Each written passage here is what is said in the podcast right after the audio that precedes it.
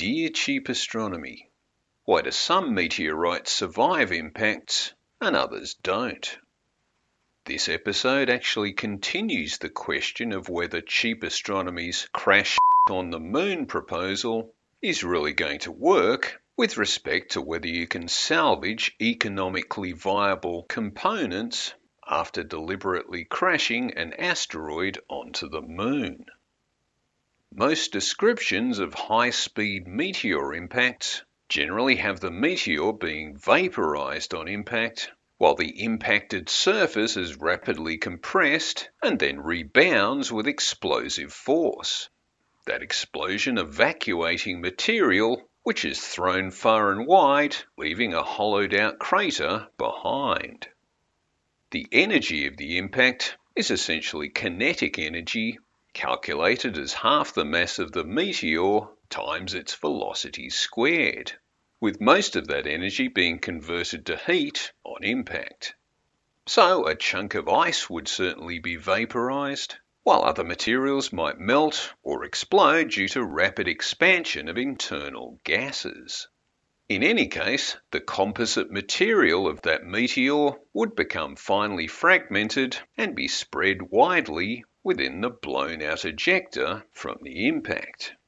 So, one possibility is that if you crashed several hundred 20 metre diameter asteroids in more or less the same spot, you could create a whole field of highly enriched regolith. But the economic worth of processing that regolith is unclear.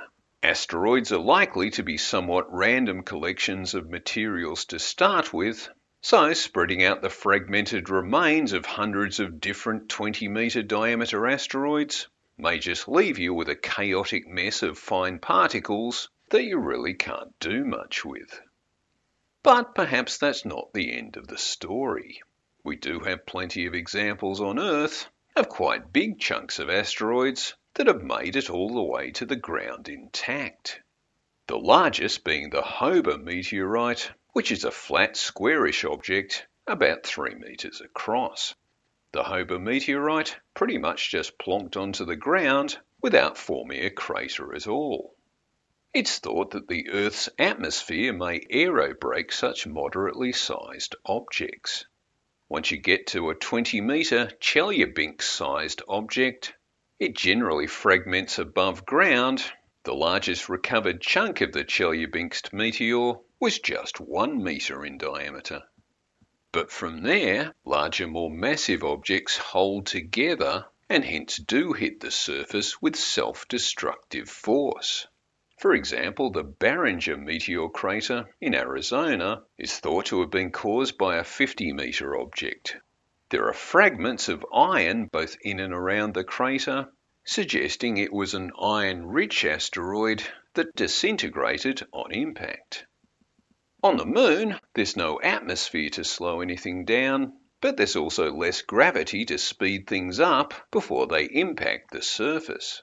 It's thought that the majority of asteroids that impact the moon do so at a velocity of 9 to 10 kilometers a second, which is an object disintegrating, impact crater causing velocity.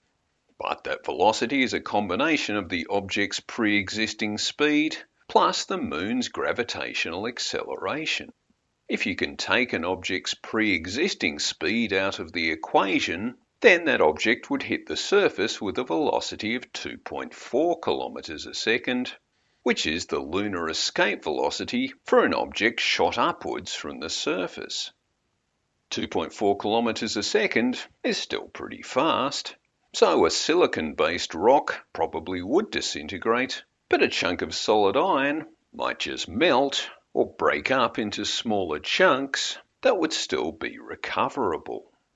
There are no natural impacts we know about where this has ever occurred, since taking an object's pre-existing speed out of the equation really requires technological intervention.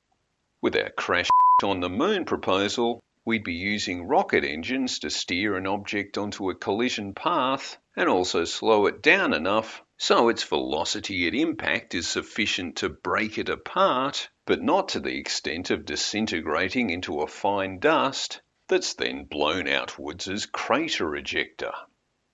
A CSOTM proof of concept test would aim to fly in a few different objects across a range of sizes and masses.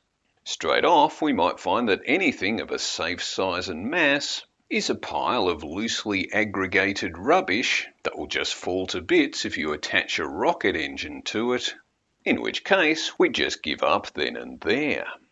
And otherwise, we might find that the amount of propellant fuel required to steer and slow rocks sufficiently just isn't worth the money, even if those rocks were pure chunks of diamond and platinum.